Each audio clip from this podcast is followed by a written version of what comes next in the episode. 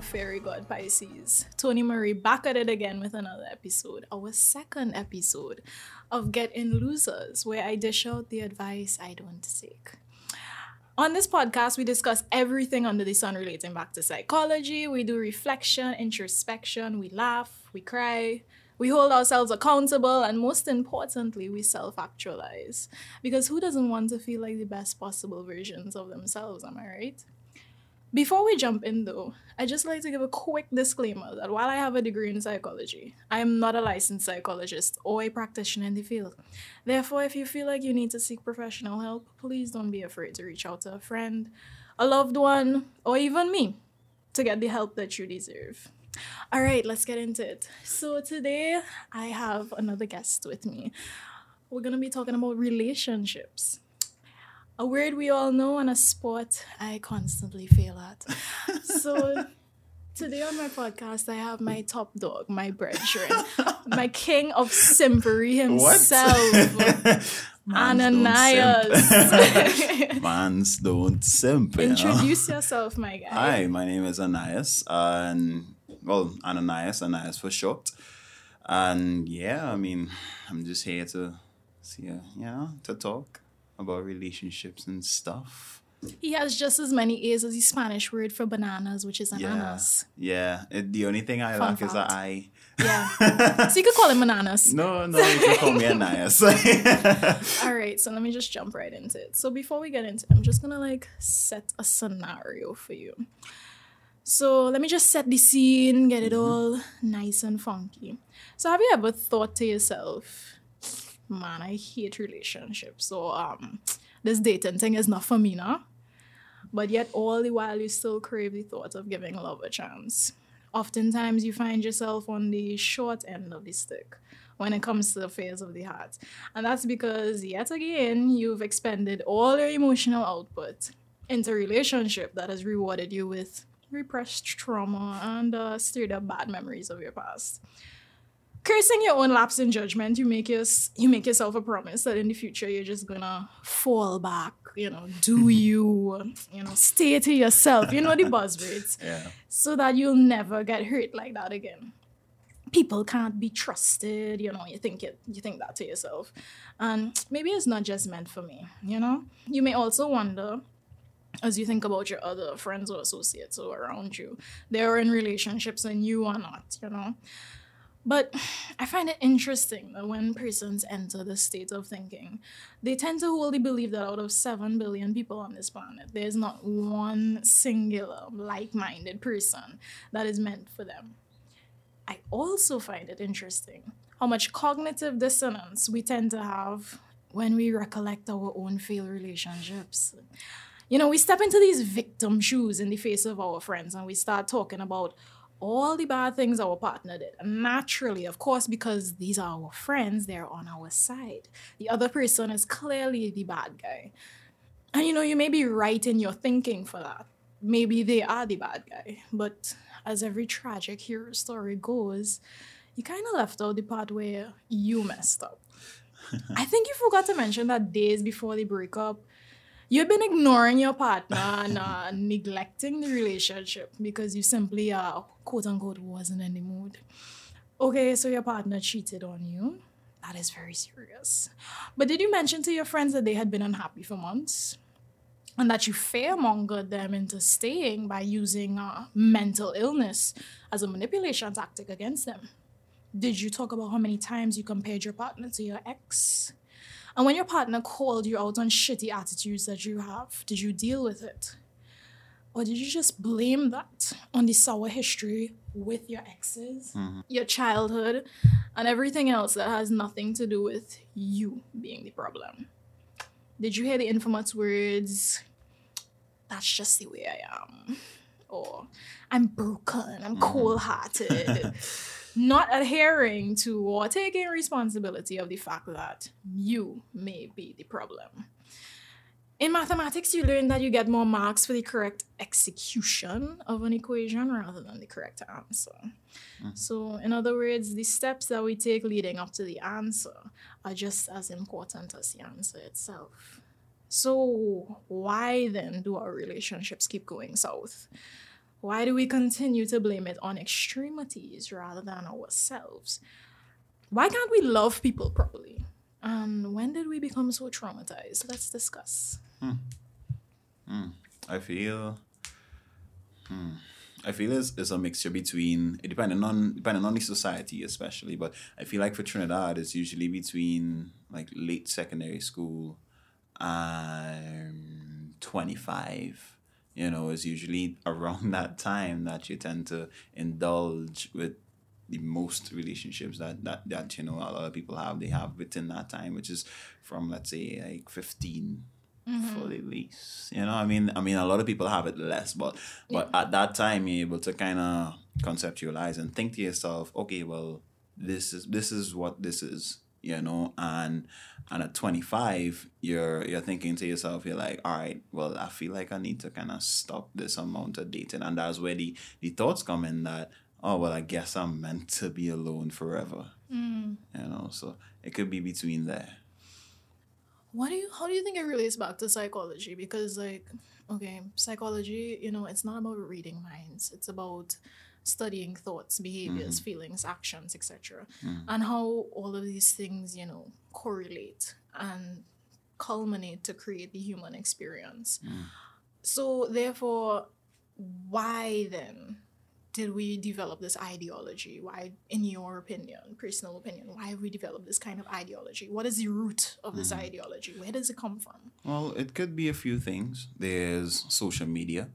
Um, social media it tends to flout, uh, like spout a lot of a lot of um, things, a lot of sayings that that you know seem cool and hip at the time, might I say, and it it leads to us being like, oh well, I guess this is the thing. You know, I guess I don't know. Let's say um, like some people might look at let's say Leonardo DiCaprio and they'll be like, oh well, this guy is how old is Leonardo DiCaprio? He's like probably in his 40-something? 40s, 40s, early 50s. 50s. All right, he's he's that age and he's still dating like these young women. I should probably just wait until I'm that age and then Mm. do that, you know. And then on the woman's side, you have somebody like Rihanna who essentially does the same thing. So you think to yourself, you're like, all right, well, if these people could do this, then who am I to do it? And then there's also your your the people around you.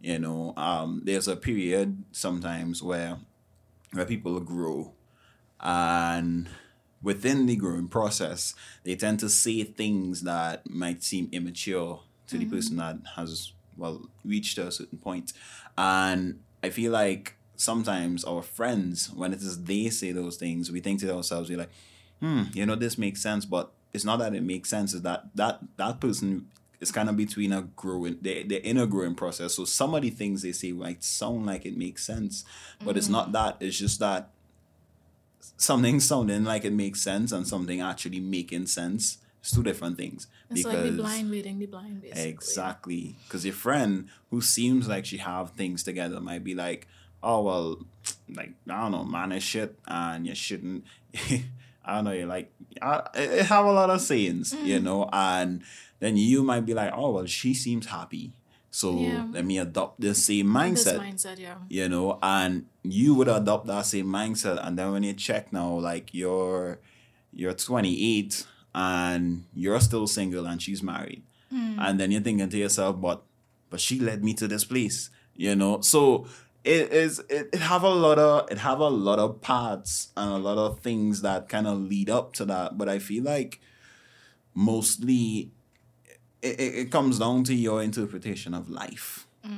you know it comes down to what it is you want from it how it is you you you, you want to achieve this thing and where do you see yourself going what it is i do with regards to either decisions or even just a situation. I think to myself i'm like okay let's say five years from now i'm going through the same issue what i still tolerate it and mm-hmm. that's something that you know and, and you need to look at it from both sides. You're like okay five years from now my partner is going through the same things that i'm going through. Would i still tolerate it if, if, if, if i'm in their shoes? Yeah. And what you're saying makes a lot of sense because throughout our life, we go through developmental stages in which we need to grow and evolve. And it could you could take it in a spiritual sense you could take it in a pseudo-scientific sense a social science sense it's up to your interpretation it's free for you to decide but everybody says the same thing. You know, you go through a period where you must grow and overcome things that have happened in your past in order to adopt a proper mindset that can align you towards the things that you want. Because oftentimes we want things and we don't align towards them.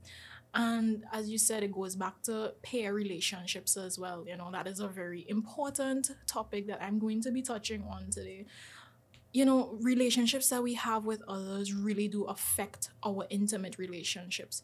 Because, as I said, the psychological experience of and human experience is a series of repetition.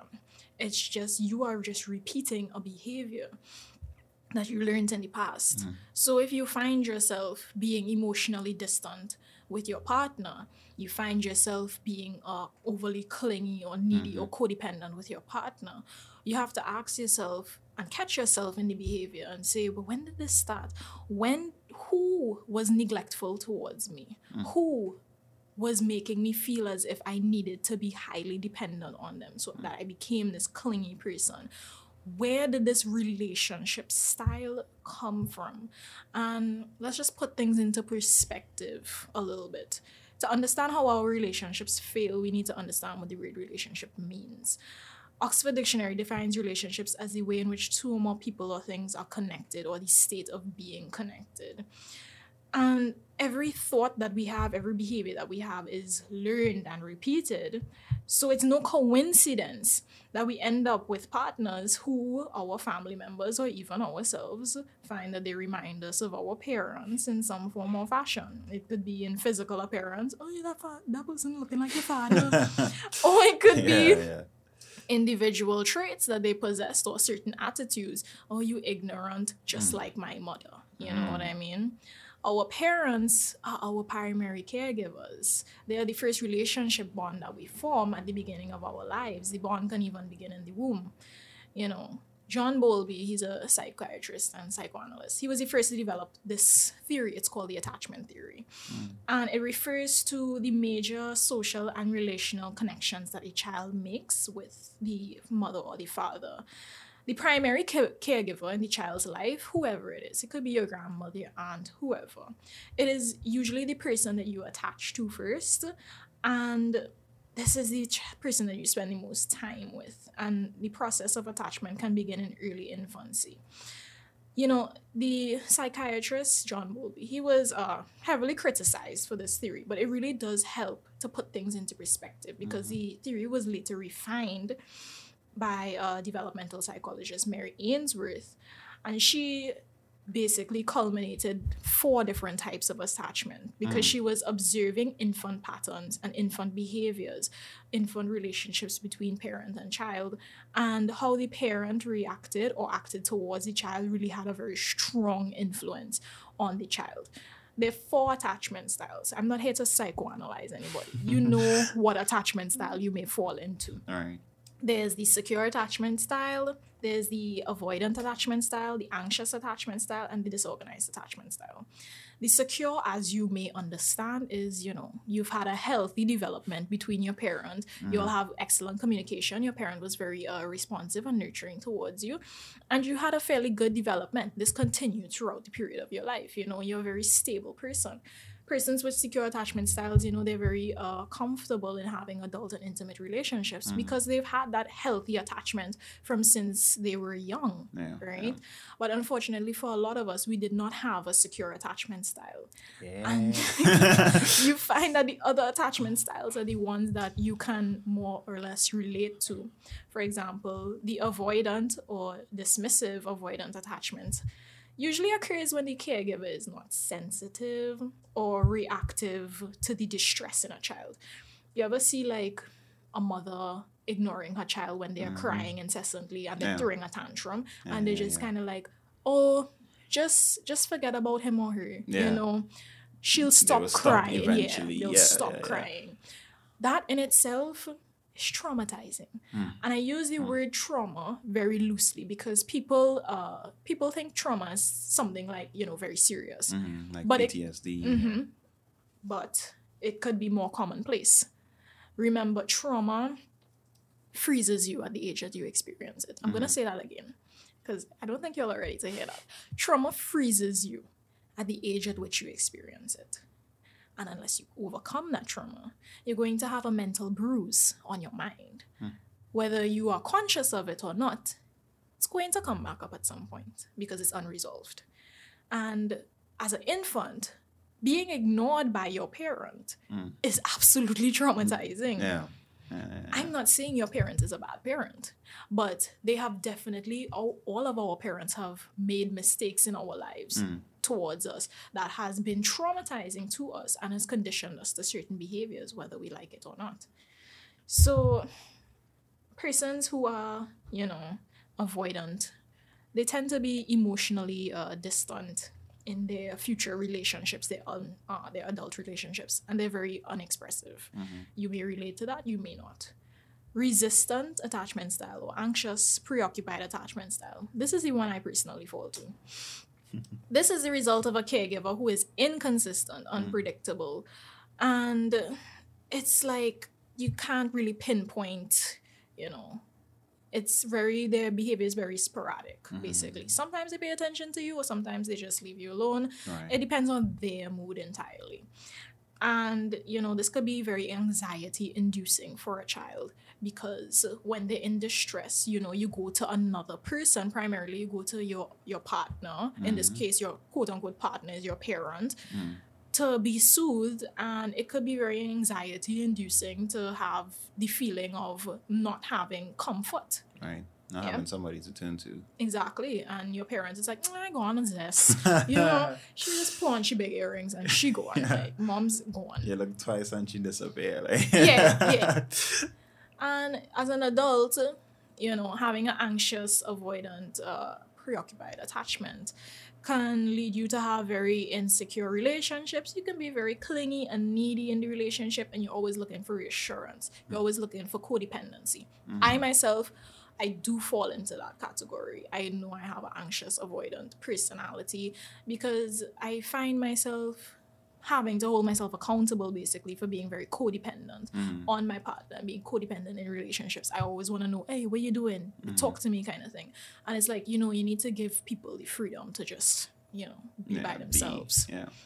And then we have the disorganized attachment style. And this can happen when the uh, caregiver's behaviors are very frightening to the child. There's no clear strategy for seeking comfort or attention in later life, and this could lead to a very tumultuous relationship. So those are the four attachment styles, and I wanted to hear like your thoughts and like your personal opinion on them. Well, for me, um, I think because you you describe the different attachment styles is, is just is really it's really strange because when it is a regular somebody with a regular like a regular um, upbringing, they had a nuclear family and everything was fine. You know, nobody cheated or anything like that. Um, they usually tend to be very how to say they they're shunned a lot of the time by by the average by the average person. It's, and, and- I'm speaking about Trinidad Average person in this generation in Trinidad. in Trinidad, yeah. you know because they like there's this there's this joke that um a lot of people make on Twitter. They're like um like it would be like um like let's say something like um. I don't know. Somewhere should like, do you stalk your ex or or have you had a normal uh, a normal Oh yeah, yeah, upbringing? yeah, yeah. that yeah, kind of shit, you know. So No, it's like those, that shit we- hits close to home. Yes, like we is- we didn't just be like, oh well, um, a normal upbringing is not good, and because because everybody else didn't necessarily have one. I think it's definitely being glamorized. Um, having Yes. childhood trauma. yes, And and it's it's not not good thing. I don't know fun. It is really that. not fun. Um, I think I think I myself kind of fall into like an avoidant sort of partner Okay. because it's not for me. It's not really necessarily for me to have as much attention in a relationship. Okay. Um, I'm kind of like a touch and go type type of person. Do You you know, think that has anything to do with like your course, upbringing? of course, Like, your- okay. that has everything to do with my upbringing. Um, for me, I I don't have much memories of my upbringing, to be very honest. Um, it's very peculiar, Hmm. but I have to deal with it. Um, but I assure you that there are things that I look back and I'm like, yo, this sh- probably shouldn't have happened. Yeah. And like, it it is just what it is. Yeah. It's just what it is. And I feel one of the things that causes like this to, to be so prevalent and for us to have so much issues in our society is because we don't have something to turn to. We don't have help. You know, so Yeah. when you when you think to yourself, all right, like as a man, let me say as a man being totally dependent on, on a partner to survive or, or to or to feel good about himself and he's just going to a woman and being like yo i could be a boyfriend i could be a boyfriend and every woman is turning him down then he'll think to himself like yo something's wrong with me i need to like you know i need to do something about this and then he keep trying trying trying trying trying and Turns then he. Exactly. you know, or it could even go the other way, whereas he just like, yo, it make no sense I'm living anymore. You know, yeah. and we don't have anything to turn to, anybody to turn to to be like, yo, I have these issues that are not normal Right. and I need to fix them. You know, we just like, ah, well, I a man, I go fix it myself. Which No.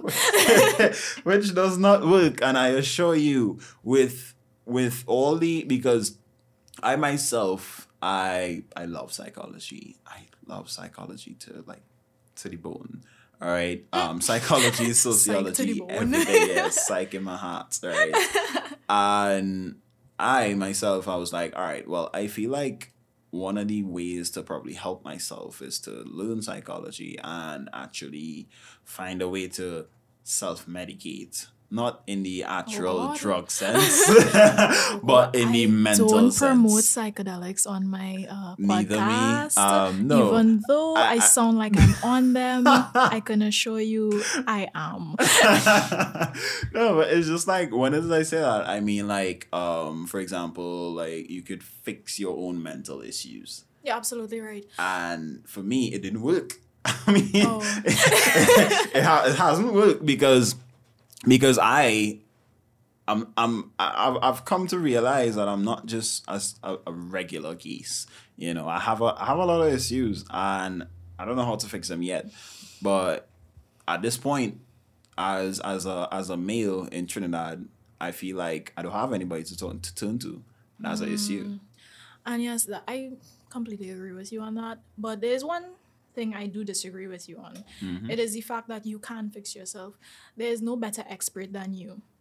Um, a psychologist or a psychiatrist, yes, they are the you could think of them as the mechanics. They can mm. provide you with the tools you need to help you fix yourself. But you must fix you. Mm-hmm. And anybody who's listening, I am not here to heal you. I'm not here to fix you. I'm just here to provide you with the tools that you need to fix yourself. Mm-hmm. And nobody is here to fix you. Not your partner, not your parent. You can blame all your trauma on your parent, but that's not going to help you in the grander scheme of things. Sure. I'm just talking about attachment because I'm trying to put things in perspective. Because you can fix yourself. Most likely, you're listening to this podcast because you do not have in, you do not have the resources, not the money, to go and get professional psychological help. it's okay, I don't either. but uh, the thing about it is, the more you understand yourself and the more you understand the original thought, is the easier it is. Awareness really is the first step, the easiest way to come to yourself and realize this is the problem. You'll have that light bulb moment. This is the problem. Okay, hmm. how do I fix this problem now? How do I release? And everything, every trauma is about releasing. Mm-hmm. So this is where I transition into trauma, where we talk a little bit about attachment trauma and transgenerational trauma. So basically, attachment, the attachment styles that we talked about just now, in a whether in a healthy way or not, it will affect your later in relationships. It will influence them. Mm-hmm. It is reflected on how a person identifies needs in a relationship and how they try to get those needs met. So it, it influences all aspects of your life your confidence, your self esteem, and your choices of your romantic partners. And naturally, while the healthiest attachment to have is secure, we are not so lucky to be well endowed with mm. securely attached parents all mm-hmm. the time. And, you know, because of these developmental issues we had in childhood, it can lead to a plethora of problems, you know, behavioral issues. You might be lashing out at your partner and you may not understand why. You may have emotional challenges. You might feel to isolate your partner and you might be very depressed. Mm-hmm. Your partner may also have a not so fortunate attachment style as well. And they don't know how to cope with their own problems. You're just butting heads all the hmm. time. You have a poor self esteem. And most importantly, you have a lack of depth in the relationship. And that is really, really what I find is like the problem with a lot of people these days. They don't find depth in the relationship. They they talk to somebody, you know, everybody's always talking. Everybody's always in the talking stage. And everybody's just permanently in the talking stage. And since something goes wrong, you have one argument. Yeah, and everybody's quick to abandon. and you're quick, like that's not for me, you know, dog. I, I really not on that was she, you know. You see that thing. tuppy? I enough for that. I, I'm not for that. And you see, he mean hotting up my head over here now. and like yeah. all this Press kind of press. shit. and I am a victim. I do that shit too. I do that shit too. Uh, I'm so uh I find myself sometimes intolerant of bullshit. And it's not that it's bullshit. It's just it's a lack of understanding of the person. Everybody has a past. So I hate to hear somebody say, I have a past. I have a past. You have a past. Everybody Everybody, has has, a past. Friggin' Oprah. Fuck. Everybody has a past, yeah, bro. yeah, yeah. It's about if you really want this, you really want to ascribe and align to Mm. a higher frequency and a love that you think you are deserving of, you need to let go of your past. Mm. Stop living in the past. But you can't stop, you can't just stop living in the past, obviously. You need to realize that you're living in the past. And you need to have that moment where you realize that the problems in your childhood and the things that have happened in your childhood has followed you into adulthood. But what if like someone that's living in the past um actually do because it's kind of comfortable?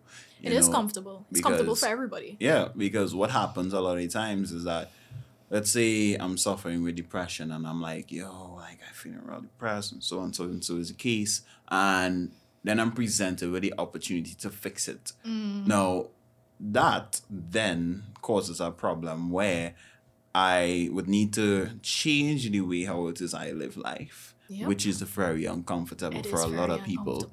And also, there's this thing where when you're depressed, you tend to get a lot of attention. Yeah. Whether it be good or bad, it's still attention. Mm-hmm. And if you fix that problem, then someone might think to themselves, well, then where would I get attention from? And that would like lead to them staying in that state. So how how do you then go about that? Nobody wants to be in that state. I am not telling you this to like try and get in your head or anything, but you you don't enjoy being in this state. You don't. You actually don't. Your voice, a voice in your head, your intuition is telling you that you don't enjoy being in this state. You enjoy the, the attention and the validation you're getting from it, but you don't enjoy feeling this way. And you will have moments of clarity when you're like, oh fuck, I really need to change this about hmm. myself. I really need to address it. It's painful. And, you know, attachment trauma really, it's considered to be an, a traumatic experience that a child has when a primary caregiver cannot provide adequate care or affection to them. It could be as small as just ignoring, you know, hmm. the baby's distress, your parents ignoring you as a child, you know, you felt like your voice wasn't heard. Or it could be as overt as witnessing abuse between caregivers. You know, you see your, your father hit your mother, your mother mm-hmm. cussing out your father, etc. Or even being a part of that abuse, which is mm. unfortunate. Yeah. And trauma can occur when there's a disruption. You know, there's a disruption in the formation of the attachment bond. So if there's separation from the caregiver, you know, you have a caregiver who dies, it could be very, very traumatic for the mm-hmm. child. And it could be traumatic for your caregiver's own mental health. Hmm. It could have an effect on them as well. In other words, all that to say, whatever your parents are going through, you are going through it too. Mm-hmm. You can't be so selfish in your healing journey and everything is me centered. Me, me, me, me, me. And I'm going through this and I'm going through that and da, da, da, da, da. Have you ever wondered if your parents have healed from the shit that they don't discuss? I remember I was doing a um I was doing a meditation. I was doing a, a chakra cleanse. I was doing a solar plexus chakra cleanse. If anybody knows what the fuck I'm talking about right now, we need to lime. because yeah, I know I be sounding, I be sounding crazy. I be sounding crazy. I was doing a, and I just watching me his eyebrow Oh, raised. no, I'm listening. I'm listening. I was doing a solar plexus chakra cleanse because you know the chakras, uh, the seven chakra points are like the energy points of your body. You know, it's where you get it's like a little feedback loop basically, and you do the solar plexus chakra cleanse to heal from trauma. I went into the meditation, and normally I have a very uh, tumultuous relationship with my father. And normally, when I'm cleansing, I go into a trance where I'm imagining I'm releasing the trauma mm-hmm. and he is in that form of the mm. trauma. And I went into the meditation and he came to me as a regular and he just looked at me and he was like, Sometimes the absent parent isn't the toxic one. Mm. And I was like, What? Mm, I'm going to say that again. Sometimes mm. the absent parent isn't the toxic one. And I woke up out of that trance and I was like, What the fuck? I felt itself is spooked. kind of hard to face. I went to my mom because she's, you know, she's all about that meditation mm, shit. My mom be cleansing her chakras every morning and shit. She's a fucking hippie. So I went to her and I was like, Mommy, have you healed from what the relationship that you and my father had? I didn't even need her to answer because I knew the answer was no. Because even though she doesn't uh she doesn't have love for him anymore, she still feels bitterness Some kind of angst. resentfulness and you know that only grew over the years as he continued to be you know exhibiting just as a terrible parent mm. and i was like i knew the answer was no because that's still some any feeling is still some sort of feeling mm. and the way my mother has felt about my father growing up has influenced greatly a lot of things in my personal adult relationships. I am very mistrustful of men. Mm. Very. Every time I go into a relationship, it just comes back to the surface where I'm like, no, I can't. I can't, you know, I'm just real quick to cut them off. And then I get codependent and I get clingy hmm. because of my anxious attachment that I have that I've developed from my relationship with my father. So I'm like, okay, I have a trauma bond with my mother and I have an attachment trauma from my father. And then I'm like, wait, I'm like, this trauma bond, when you dissect it further, it's a generational trauma. Trauma can be passed through generations, you know, and it's like, okay, for instance, say you ever heard like the term like generational curses, you know, it's Yeah, a, I like, have. like a real buzzword. I'm not Yeah. really like into the whole the whole thing, but uh, basically understanding that is understanding that you were born and whatever happened before you will mm. affect you. Mm. Your parents have a huge influence on the way that you feel about certain things, the way you feel mm. about politics, the way you feel about religion, the way you feel about life, etc. And what you resist persists. I think I'll say this in every episode. What you resist persists. Yeah, yeah. So you need to kind of ask yourself, or ask your parents, mm. hey, you good? Are you okay? You see, I don't think I don't think a lot of people can because they don't have a relationship with their parents, and some people might be like, you know, some parents will be like, you know, you know, like especially a lot of mothers as well. They they've been strong for so long that they just neglected their own issues. Yeah. And when you grow to a point, you're able to see it, and you're like, whoa.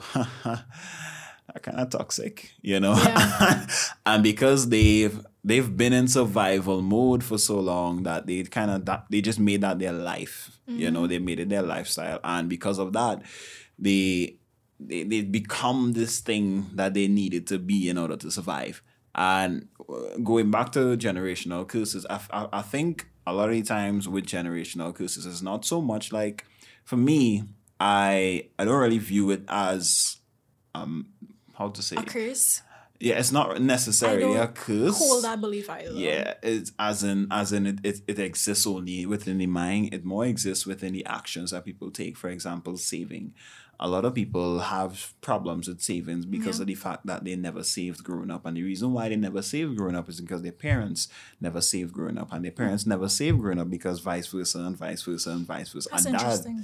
that is exactly how it is. It, it manifests itself in a curse. So if you're if you've seen abuse in your household, I was talking to a friend actually recently, and it's like she's seen abuse in her household, and it kind of translated into something where she herself became abusive, and oh. yeah, so it's like we need to notice when it is we do something and what happens a lot of the times is that when it is we do it we like yo where the fuck that come from Right. and it's in that moment we need to you need to catch backtrack. yourself. Yeah, in the middle of a thought. yeah you need to backtrack and be like yo nah if this is not if this didn't come directly from me where did it come from and we we don't Yeah.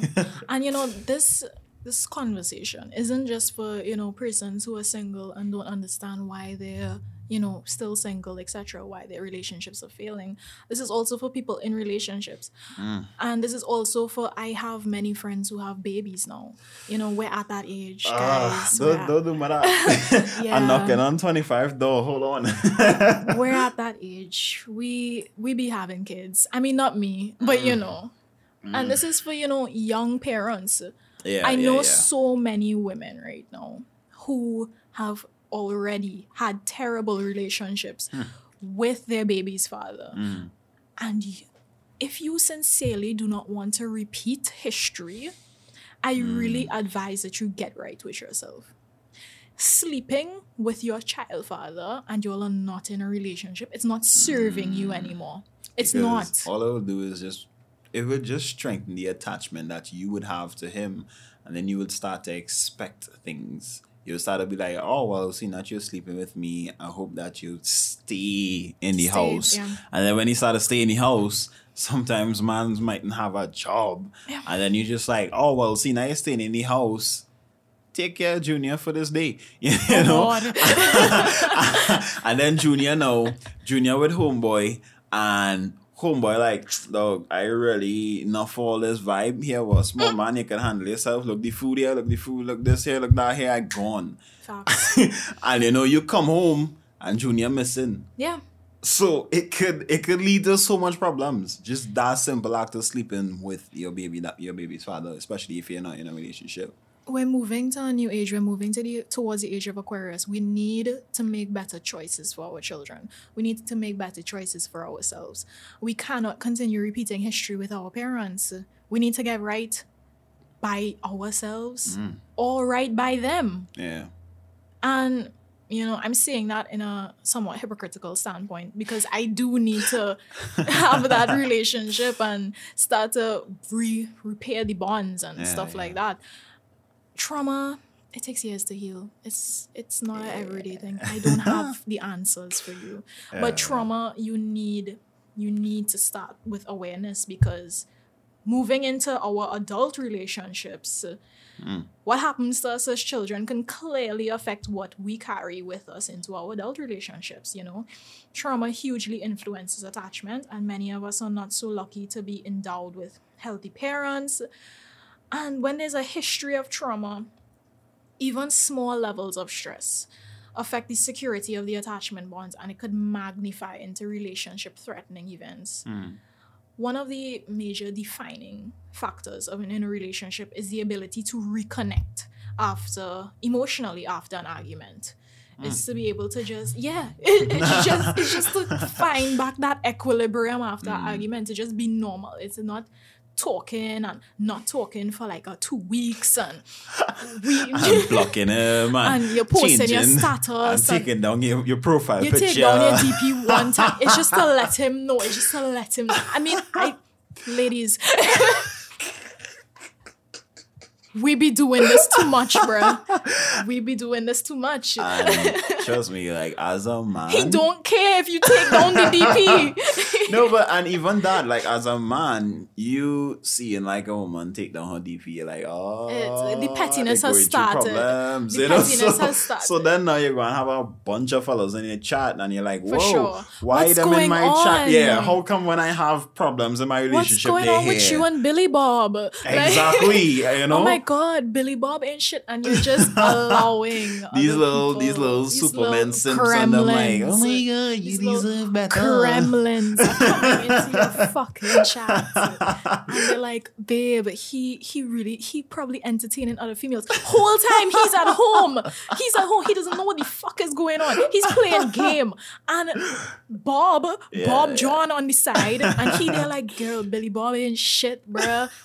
He entertaining mad females, and you need to learn yourself worth. Yeah, you mean wait, hold up. You mean like Bo- Billy Bob, the one I see the other day with that girl? Like, nah, you not. No, no, no, girl, Yo, you this man deserve cheating, so much better. Yeah, you deserve better, Queen. Like what? And I'm not you- saying that because I like you or anything. it's just because I genuinely feel that way Oh, about you. Like, don't wow. fuck off. You know, you just wanna fuck, dog. Shut up. Shut the fuck up.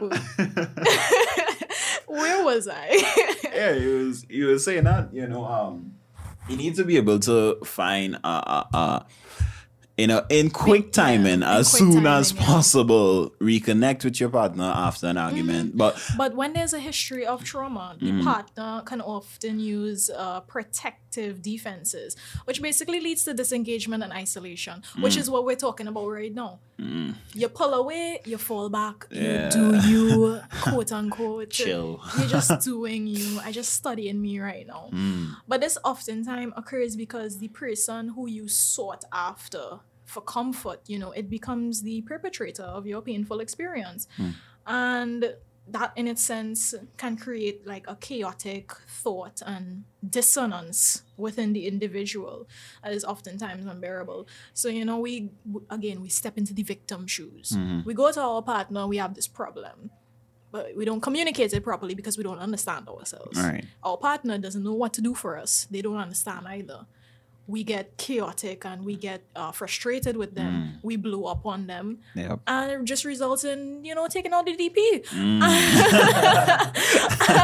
oh, we ignore the problem for like a little two weeks, a little and then week. return and be like hey Problem, yeah. like if it Hey, never big head. existed yeah what you're doing? I miss you. yeah Like, yeah no. yeah just they like come over and you're like The "Ah, cycle all repeats right." itself. the cycle repeats itself.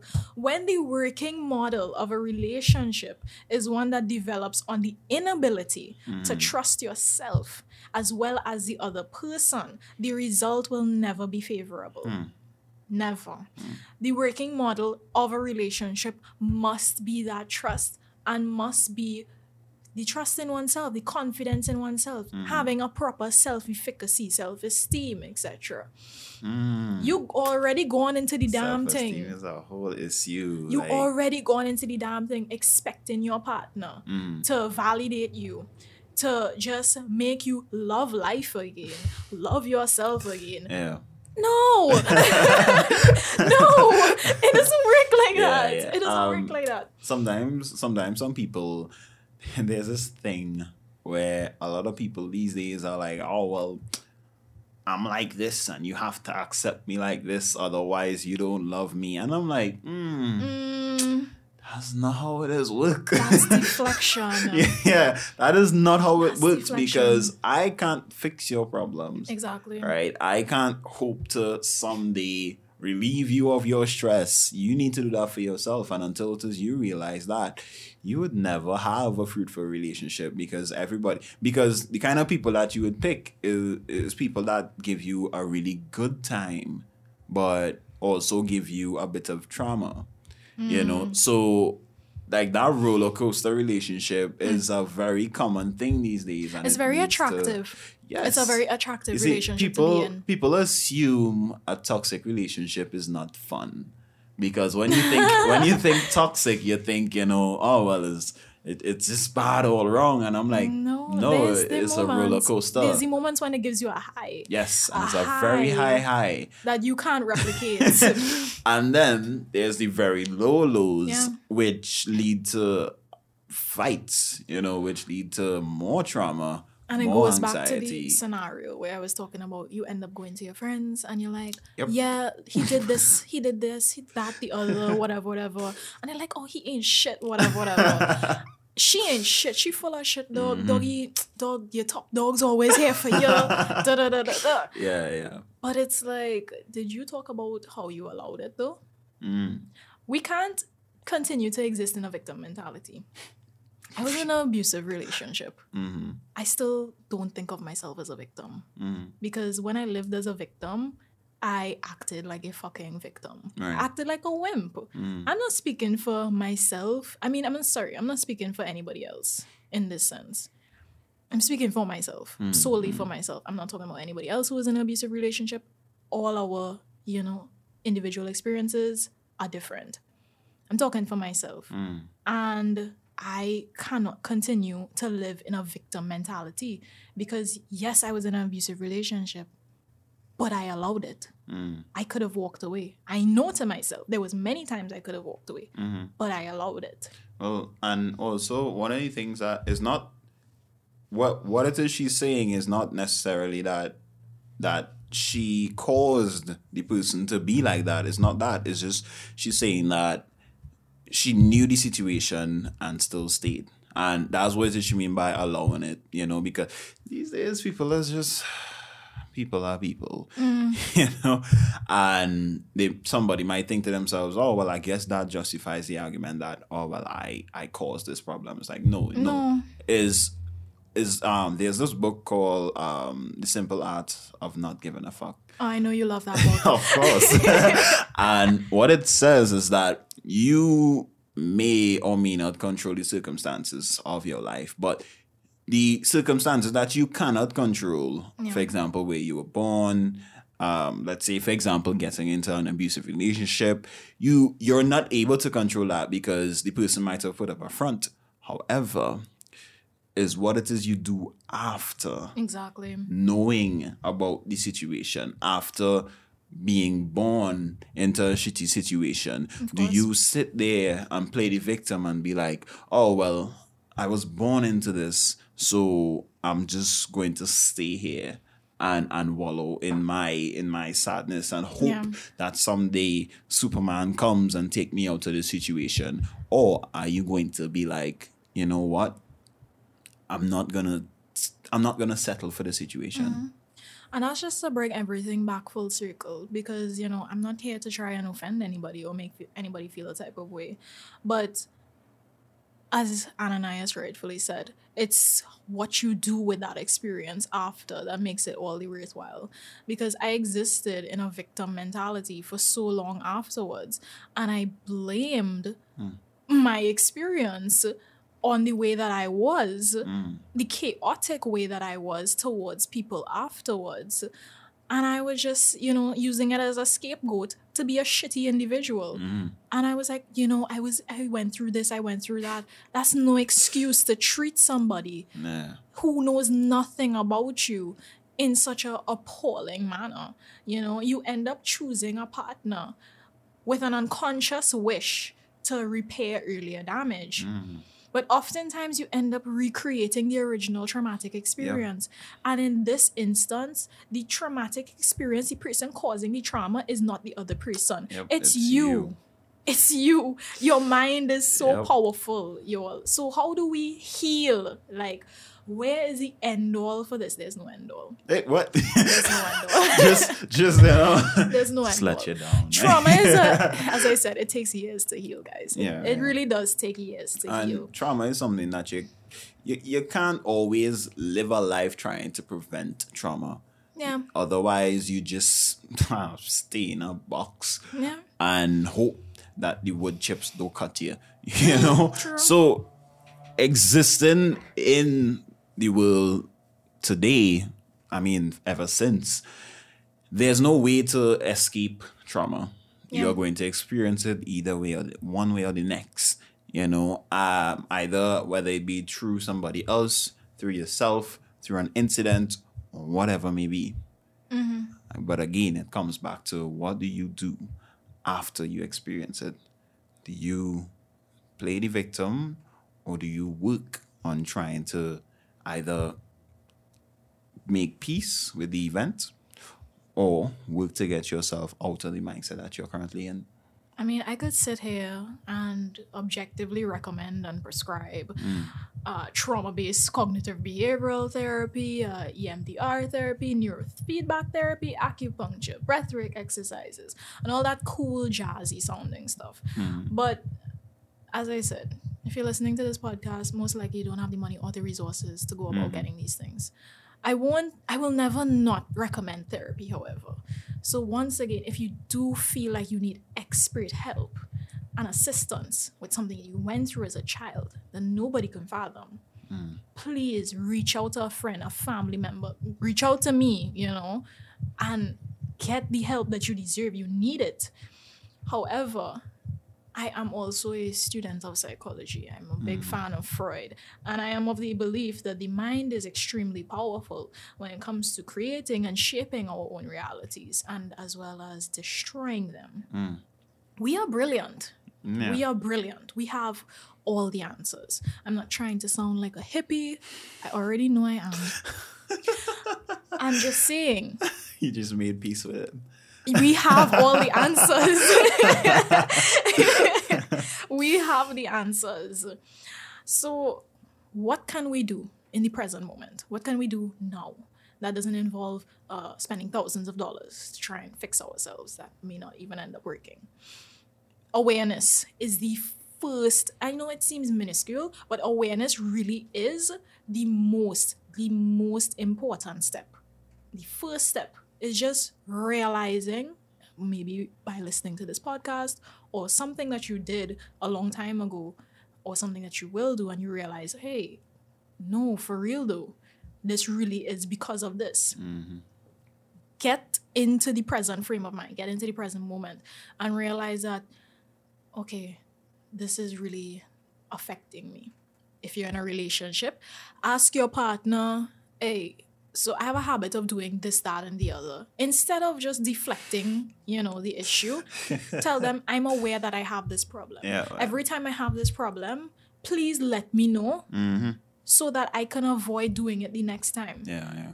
Awareness helps you slowly reprogram, realign, and come back to a new, normal, functioning human being. You're reprogramming your mind, basically. Mm-hmm. Inner child work. I don't know if you've ever heard of this term. It's a psychological term, but a lot of uh, spiritual gurus have adopted the practice. Inner child work. So it involves the trauma that you've experienced as a child has made you essentially lose your voice. For some of us, we lost a lot of our childhood trying to be adults for our parents Yeah.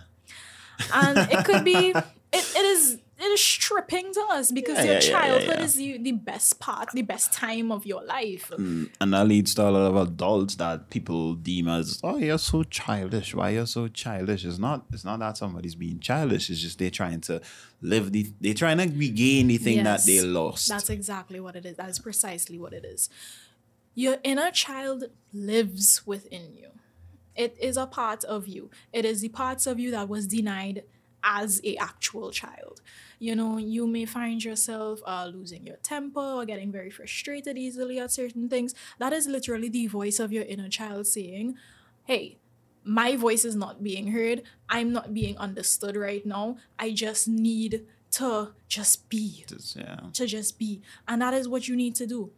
You need to go back into your past. If you are living in your past right now, do some time traveling.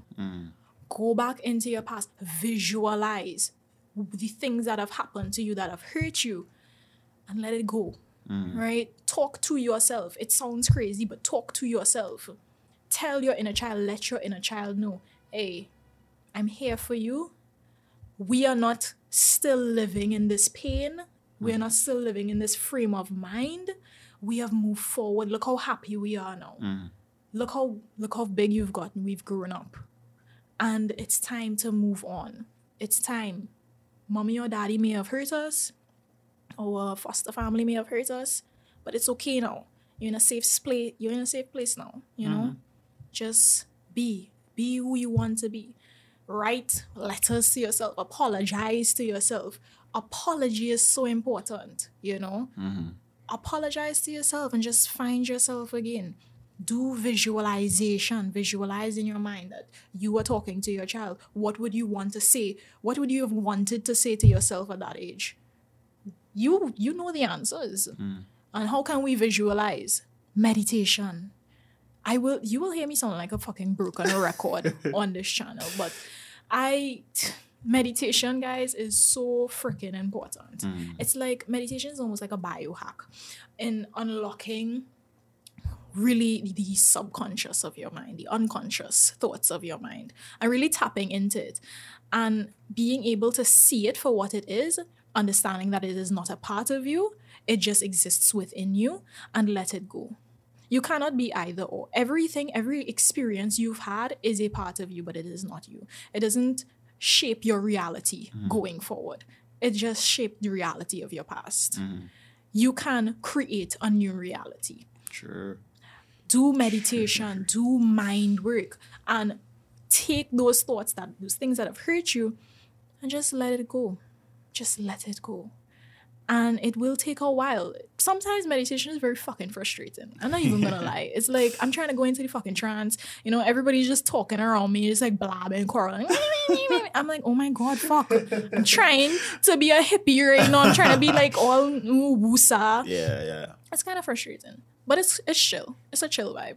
And it really does help you reaffirm reprogram self affirmations mm. you know? Self affirmation the point of that is to reprogram your mind. For so long you have been telling yourself so many mm. bad things. It's time to start feeding your thoughts with positive. Yeah.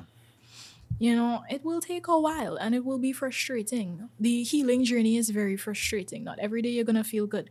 Some days you're gonna feel like shit. Most days you're gonna feel like shit. Mm. Honestly. True that. Some days you're not gonna want to talk True to that. anybody. But it's necessary because when you do the work, when you put in the time, you put in the effort, let's say mm-hmm. you journal and you talk about it, and look back on your journaling after a month, you are a completely different person. Mm. somebody, a comedian that I was listening to, actually, he said something that I found really, it, it, was really interesting. You know, um, he said that how when it is we want to go and train our bodies to be better, healthier, we go to the gym. However, when it is we want our minds to be better, we don't go to the gym, which is in some cases a psychologist. And that is something that we should look at because I mean somebody could somebody could be scrawny and healthy and be better than somebody that's let's say well, could be scrawny ah. and and mentally healthy. Right? And that could be and that could be better than some that would be better than someone who's bodily healthy mm-hmm. but mentally deranged. Yeah. You know, and we really need to look at that. And it's just like just like working out in the gym, just like going and just doing just doing push-ups, everything mental work is about the same thing because it has small things that you could do that can make a big impact later because you do it so much. Mm-hmm. And there are also big things that you need to do that would improve. You know there's diet as well Of course. right? There's your diet there's as you say affirmations there's meditation there's journaling there's so much you know? And again i'm not gonna be the person that's like oh yeah i do all these things no i LOL. don't i for me i'm still in a process where i um i'm bettering myself Yeah. you know i'm working on bettering myself not not just for me but also the person that i am to be because i would like to see uh like two years from now, I look back at this moment and I'm thinking to myself, oh, man, I could have done this better. Right. of You know, and that is something that I, I, I love. You know, I like to see when it is I look back on my previous work, I'm like, yo, I could do this better, or I could have done this a different way. And it's the exact same way with ourselves. Yeah. We need to be able to, if it is you looking back a month, two months, three months, a year, and you're thinking to yourself, oh no, I did nothing wrong. Up.